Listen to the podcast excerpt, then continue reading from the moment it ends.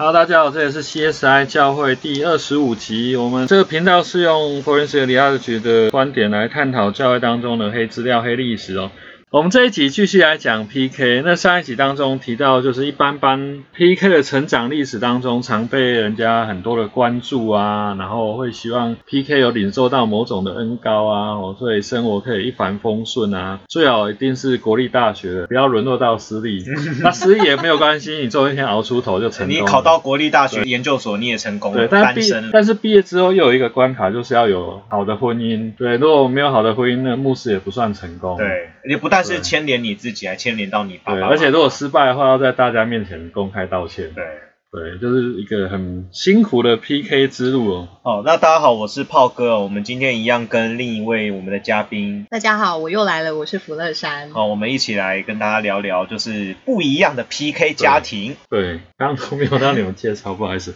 好，我们这一集要聊一个比较悠然自得的 PK 的类型嘛，就是他最后终于成功了，而且他成功的继承家业嘛，克绍击球，就是爸爸当牧师哦，然后小孩也继续当牧师，就觉得哎这条路还不错，就是被人家关注的还不错嘛，还是来宣扬福音还不错这样子的，就是往正面来说，他觉得宣扬福音不错了。那当然以继承父业的 PK 来说，也是有几个不同的类型啊，比较广泛的类型就是说，啊，爸爸是牧师呢，我也当牧师，可是我就在别的教会牧会，对，然后也 OK，对，这也是一个还蛮广泛的类型，因为他毕竟养成的过程当中就是看爸爸做这一行的，嗯。所以他比较熟练这个东西，而且他也有一些人也会鼓励啦，就是刚上一集有人鼓励福乐山可以那个来也当牧师嘛，因为可能觉得他很有口才之类的。呃，一般般来说是不会在原来的教会牧会，不过我们今天也要讨论说，有一些的类型是在呃原来爸爸牧会的地方，他继续牧会啊。就是把自己从小到大生长的教会，到最后自己再继续牧下去，有点像是继承家业、继承家业，继承财产的。对，那当然，在美国来说，我们也知道很多有名的例子，就是继承家业。我们上次在《金权帝国》里面也有谈过啊，就是那些教会的干部同工，有点像是这个姓氏的加成，哦，就是要拥护这个姓氏。如果不是这个姓氏，不是这个血亲的继承，好像那个激不起这些加成的拥护啦。哦，这个即便是大佬啊怎样的，好像也没有办法凝聚这些加成的用户。所以就必须还是得要让二代来继承。那当然过程当中有些会做比较委婉或漂亮一点，他们会先让别人接，然后再让这个二代就像那个蒋经国接总统之前，也是先经过严家淦。对对嗯对，先让严家淦过渡一下。不过当时候大家都知道，那个国家领袖是行政院长。这个按照政治学者的说法叫漂移的强人制啊，强人在哪里？呃，强人在那个行政院长就是内阁制，强人在总统就是总总总统制制，，对对对，就有趣的双手掌制。PK 回到原来的教会牧会，也可以分两个部分哦，一个就是说我们所谓啊、呃站在巨人的肩膀上，然后又进一步的发展这样。那不过我们也可以看到有一些类型是，他好像还是没有办法走出爸爸的这个阴影。呃巨人的阴影哦，在强人之后接好像还是很难去接啊。对，不过我这样听起来就觉得北韩是蛮了不起的，他已经毕竟三代了。嗯可是他也变掉很多人，所以对啊才接班。可他他终于接到三代了。对你你如你如果用会友的话，可能就清算掉对很多，对对，要他需要清算掉一些不乖的会友。不过，嗯，提到北韩，其实，嗯，就我所知，南韩的长老教会这种附更继多，对哦啊，呃，就是父业子承是更很多而且最近还闹到打官司。哦是哦对，就是呃，首尔有一间韩，嗯、那个叫什么韩国长老教会最大间的地方教会，然后他的爸爸就是要把那个他的主任牧师的位置交给他儿子，其实他儿子已经在里面当父母了，嗯可是是没有经过一般的程序，就是没有经过该有的程序。嗯就后来就是教会的那个有一些会友出来跟教会打官司，就后来也牵拖到，就是整个教派里面就是 分成两派，一个是赞成这个呃主任牧师的做法的，然后另外一派就是反对的。那因为这间教会真的钱财还蛮雄厚，其实他嗯赞助了不少他们总会的事工，甚至还有赞助一些年轻一辈的牧者出去国外进修的，所以其实这件事情。到后来还变成了社会版的头条，在韩国。但不过，据我所知，就是呃，我所认识的不少从呃南韩的嗯韩国长老教会的牧者，他们几乎都是第二代，就是自己的爸爸在韩国教会几乎都占有一席之地。然后所以每个人讲，有些人讲，他们就说哦，他爸爸是谁？然后常另外第二句话，如果他真的表现不好，就会说还不是因为靠靠爸，就是靠他爸爸的关系。靠爸教会界的靠爸主，对对，就久而久之也会变成上品无寒门，下品无士族啊。就上面的就是继承家业，然后就很好的发展。就属灵也是一种属灵的恩高或恩赐，也是一种跟着血缘分布。对啊，就这些家族特别有这样。呃，不过我觉得，如果以台湾我们自己的生态，像我自己在教会看到，我会觉得那就会有一个问题啊，就是说这些教会很多会友通常都年纪很大，就是他长期待在这个教会，从年轻到老这样，这种例子很多嘛。好，那我小时候这样子，比如说像你教会以前的大哥哥大姐姐，他可能看着你长大，你以前是那小孩子，然后就长大以后，你回来这边牧会，变成好像来带领我这样，我觉得那个感受会有点，就是你真的带得动这些长辈的会友，因为从小都看着你长大。所以其实你有时候在呃你原来长大的教会牧会，我其实还蛮好奇的是，他们要怎么去面对这些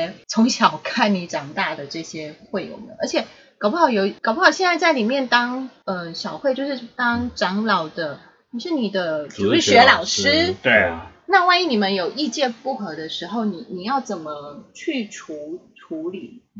我觉得这是，就说父业子承这个部分，我觉得那个当来接自己父亲的的那一位牧师，他要么就是太天真，要么就是说，其实他应该都已经有想过了，嗯说你要怎么去面对这样子的呃有可能的冲突发生。又或者他可能在背后还是要帮忙去当引舞者之类的吧。嗯，我觉得可能他是他父亲，可能要去帮忙协调或者是什么的。对，不然我听过另一种类型，就是说干脆就是都不要回自己的母，就是爸爸的母会了。这种例子比较多了。嗯，对，对，但是我们今天就可以看到，其实，在某一个台湾的教派的体系里面，有几间蛮著名的教会，他们就有这样子承父业的现象。或者是补充说，其实有些他也不见得是说啊，这个木二代他要怎样跟那个长老执事做对抗啊，还是怎样的。他们光凭说啊他是某某的小孩，底下都有一堆粉丝。譬如我们去教会募款的时候，然后人家都会介绍他说啊，这是今天是什么主莫日，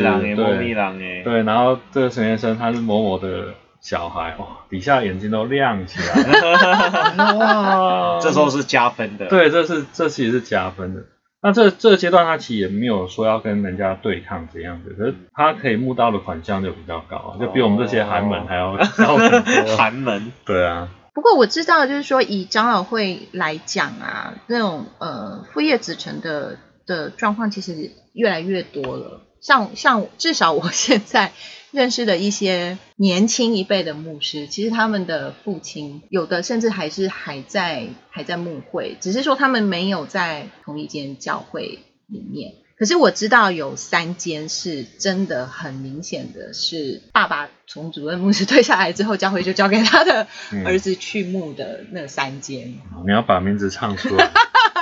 嗯，那三间呢，分别呢就是台中的马路教会，哦，某某条马路的某条教马路的教会。好像蛮多这个的，不过那个是比较明显的。然后呃那个花莲有某一座山的教会，哦，有个有个教会名称是那座山，本来那座山好像是有点呃佛教色彩的山，所以他就把那个山的名字改掉，叫某座山。哦，对，诶，他那座山好像也有那个有设那个什么耶稣受难苦路的样子，哦，好好混搭哦，怎么会天主教也进来？好像啦，我不确定。嗯那再过来就是屏东的呃战争教会，然后就战争的相对的那个名字。啊，对对对其实我们讲说屏东某市区的那个子承父业的教会，应该应该大家应该比较知比较对长老教会比较熟南悉的人都就会知道是哪知道。一间。对，本来以为他是某饭店教会吧，没有没有没有没有没有没有部电影叫某某饭店。这个比较冷，这个算比较小众的，可能很多人不知道。OK，好，嗯，对，然后嗯，这三间教会就真的是很嗯，就是爸爸退下来，然后儿子去接。然后这个林老木，你要来讲这三间教会的状况吗？最资深的还是屏东市区某 mega 教会啦，因为就是说以长老教会来说，为三的礼拜人数有破千人的，就这屏东是其中一个。教会啊，然后所以我们讲屏东某教会，然后子承父业，应该大家都都知道这个。不过我觉得，因为他是蛮早的，所以他那时候的制度有点不一样。那时候的制度是说啊，那个木二代他神学毕业之后，他还是必须要去外面蹲点啊，就去蹲个传道，蹲个三年哦。那他那时候也真的有很辛苦的去蹲三年了。不过三年满了之后就被拯救了这样。而且听说他去蹲点的那三年还蛮可怕的。对，就是说长子会。是会吵架的，会拿菜刀的，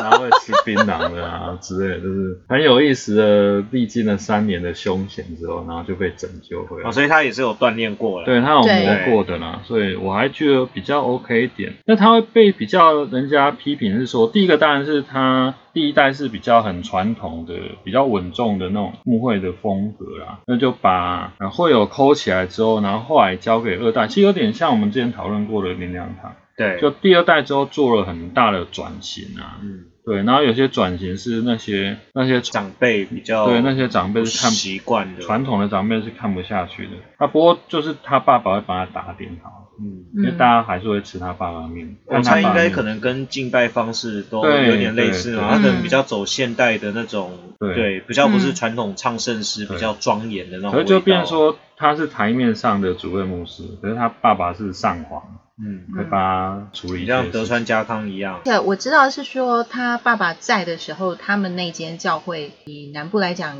嗯，算是就是礼拜一次是非常长老会的。然后他儿子来接之后，就整个大班风，而且他儿子是从青年那边开始做起来，所以那间教会的青年非常的多。哦，对，然后就是呃，一直一直壮大壮大这样子。他们两代的嗯礼拜方式，我觉得甚至是跟他们的牧会观是完全不一样的。可是爸爸有帮忙 cover，我觉得优势是这个啦，就爸爸不管儿子怎样还是儿子嘛，嗯，然后会帮他 cover 很很多这样。那现在要讲两个，就是台中某马路跟花莲某座山教会，就是可能第一代还是很大的一个强人啊，那第二代好像呃虽然新的制度他可以直接回来母会。然后可以接助理牧师或是副牧师的角色，可是他好像相对来说还是没有走出父亲的阴影啊，嗯，还是在父亲，父亲还是画室的，那个父亲已经做的很前卫了啊，所以又不像那个屏东，就是从传统要走向新的方式，是他的父亲已经很新潮了，所以我觉得二代好像没有什么更进一步发挥的余地啊，就有点像是说屏东的那个是站在巨人的肩膀上，然后他开创的。自己的另外一片天空，但嗯，花莲某座山跟台中某马路的教会，它的状况就有点像是，至少到目前为止，我们看到的状况是，他也是站在巨人的肩膀上，但他还没有创造出属于自己的一片天空。而且我觉得，呃，那两间好像还是比较在父亲的阴影底下，哎，父亲也没有让他放手出去外面看一看、闯一闯啊。所以我觉得他能够能不能够有一个新的局面，我是还蛮保留的啦。那不过我们应该要讨论的是说，在这样的结构底下，其实对教会的影响是怎样的？我知道是说，至少花莲那座山的呃爸爸，他其实现在在东部中会讲话的分量还蛮重。嗯。然后我也还没有听说他儿子开始出来在中会的活动。也许有，但没有像他爸爸之前那样怕注也更当对。然后我我觉得他对教会的影响，其实你要去看，就是说，如果儿子有自己想要做的事情，但是那个方向可能不是他爸爸所对，就是其实爸爸还是相对强势，而且好像也没有那么容易放手。其实高雄有另外一个例子，只是后来那个二代去另外一间教会牧会，那当然内部好像怎样，其实我们不是很清楚啦。不过这让我想到一个，就是我是用学术圈的角度来做对比，就是学术圈有一些学校，尤其是北部的文科很强的某某个学校，或者某些系，他们会有一些内规，就是说我们自己培养出来的博士，对我们是名校，可是我不能直接聘他回来，为什么？因为他们觉得就是你都学一样的东西嘛，嗯。你在我们自己的所毕业，啊，你就是学我们这些老师的，那当然我们认为你优秀，问题是你那个视野啊或什么可能不够，所以你一定要去外面历练个几年哦，在别的地方，所以有一些学校他们会用这样的方式，那你真的也也在外面写了一些 paper 哦，接触不同的学术社群，嗯。那再回来。嗯，那所以从这样的逻辑来看的话，好像就是说从增长视野的角度来看的话，可能你在外面历练过再回来会比较好一点。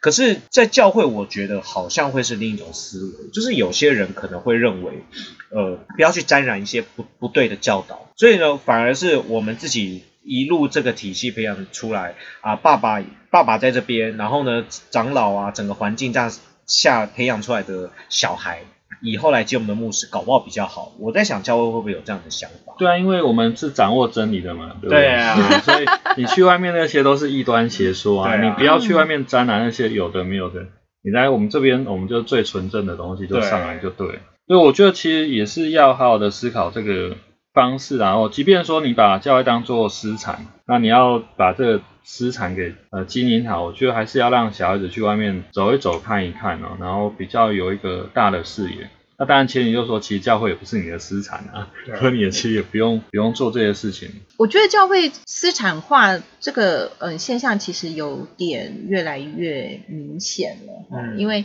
你如果是去看像呃灵恩派，或是说我们讲灵粮堂，或者是呃新道会，就是说嗯，它虽然教会不是自己的私有财产，可是某个程度上也是也几乎快算是因为那个影响力很大。对，然后那个权，我觉得最重要的是那个权势跟那个权力的掌握。那像我知道，就是说我如果没记错的话，我我要先强调，我如果没记错，嗯，南部有一间教会的牧师的儿子，他也是想要，呃，他也是要也是当传道人，但是他并没有在长老会的系统里面去念神学院，他是到国外去，然后去念了呃某一个宗派的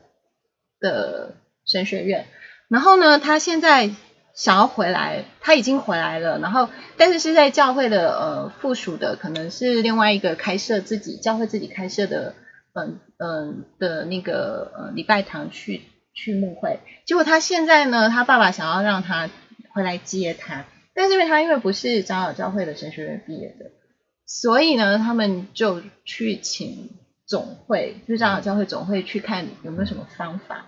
那就变成说，长老教会总会必须要去先看说，这个儿子去念的神学院是不是同样都是属于在、哦呃长老教会所属的那个改革中的普世宣教机构，叫做普世改革宗联盟，是不是都是在这个改革宗联盟里面的会员教会的神学院？假设假设如果他被发，假设我们查到说，哦，他念的那间神学院是美国改革宗教会的，那因为他都是跟长老教会、台湾基督长老教会一样，都是属于这个联盟里面，所以他都是有改革宗背景的。我们可以用这个去承认他在国外念的学历，但是你必须还要再去神学院去补几个学分，嗯，才可以接纳你成为是呃长老中出身的。但是就变成说，你要不要为他开这个先例？嗯，因为你一旦这个例开了以后，越来越多。你以后你就会有很多人先去国外念了，然后再跟他说啊，我都是属于这个的啊，那为什么那个那个那个那个某某某人可以，为什么我就不行？对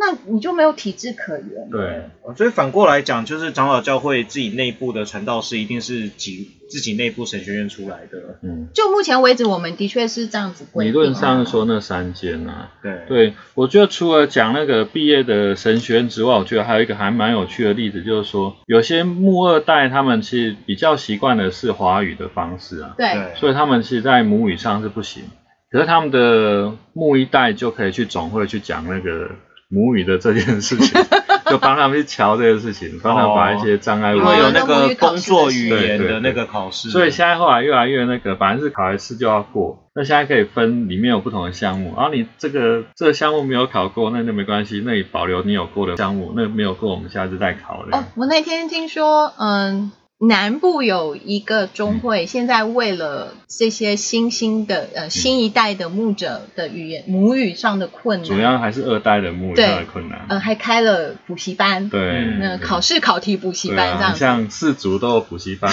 他们他们都没有补习班。对，不过这是题外话了。嗯，对，哎，不过我觉得如果把这个可以扩大到，就是你不要只针对木二代嘛，嗯你就是全面的母语的教导，或那也不错啊。就是说不要以后就把它扩大嘛，不要只是让他们来上课就好了，其他人也一起来。其实韩本很努很努力的啦。我遇过一个，就是算是韩本，可是她嫁给木二代，她是这样会不会太明显？她是原住民，可是她考过了台语的检测。啊，你不知道的，那就那就没事了。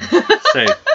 那刚提到说教会当做私产，我觉得好像也没有那么。当然，长老教会是普遍已经有一个规模，然后你你被派到这个教会去。可我知道有一些比较灵恩的牧者，他好像真的也是把教会当私产，不过他是先把原来的房子抵押，然后拿钱来盖一个教会，所以他很理所当然就觉得，呃，教会是我弄出来的，奉献也是我的，那将来我要找谁来继承，也是很理所当然的。所以以那种那牧师先独资去投资的这个结构来看，我觉得他把教会当私产也很难免了。最近台北不是有一间教会呃的牧者被处级吗？就是因为他好像有把教会的某些私呃财产登记在自己的名下。哦，我知道那个啊，那个很有名的，他就找两个来挂名当长老，然后礼拜二都分麦当劳的那个牧师嘛。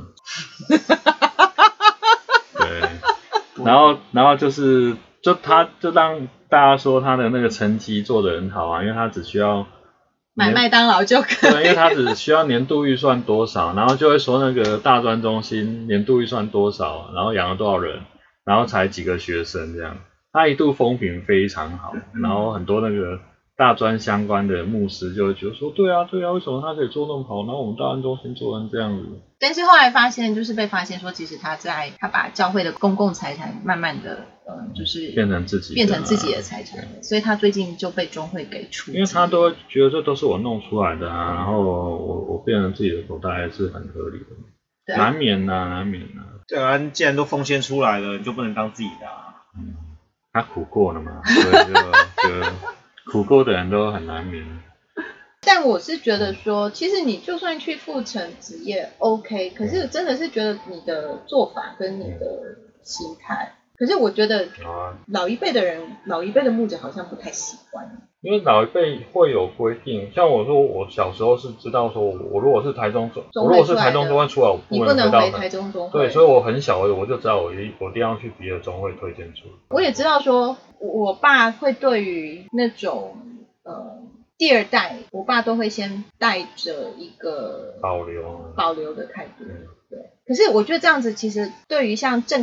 他们这种人就很不公。对对，当然啊就刚刚有讲，就是说有些看爸爸做的不错，然后也也很向往他的那个路。，对所以我觉得爸爸是牧师，可是我在别的地方努力，当然我会在其他方面有一些人情的，可能我还是会对啊，多少会有，可是我没有很吃这个东西，我觉得这是 OK。我觉得这是 OK 的可是。另外一个就是说，在自己的爸爸阴影底下，我主要要探讨这一块，所以可能要分两部分来谈。因为我觉得如果没有在同一间教会，其实还好，嗯，但如果同一间呢？所以应该集中讨论这三个啊。那还有没有什么更多的讯息啊？还是而且嗯，我觉得也没有到那么负面行啊，对，我觉得还好。跟林良堂那个比真的差很多，因为我觉得林良堂已经是一个事业结构了，可是我觉得长老教会的制度至少还有小会，还有这些，不过我是有曾经听有呃那个也是神学院毕业的传道朋友跟跟我提过，就是说花莲某座山的这位第二代的呃这这位第二代，嗯。他的作风跟他的父亲是比较不一样。样的，嗯。就是说比较没有比较不一样，而且没有那么强势啊，没有那么强势，然后也没有我们讲的所谓的那么像他爸爸那么的林恩这样子。哦，当然不是说林恩不好啦，哈，只是说在风格上的差别。嗯。那所以其实我觉得还是要跟每一个所谓第二代他们在学校，呃，他们在神学院所遇到的老师，嗯跟他们身边的朋友还是有有差别的。他有遇到好老师啊，嗯对，我知道他有遇到一个好老师。嗯那嗯，同样的，在台中这间马路教会的第二代，也许也是有同样的状况，只是我们到目前还没有看的，就是说还不是很很清楚。我台中这个他遇到这个老师的时间好像比较短，因为那老师后来就就离开了就，离开了。对，不过我觉得这两间也是很有意思，因为他们爸爸其实是本来读的是南部的，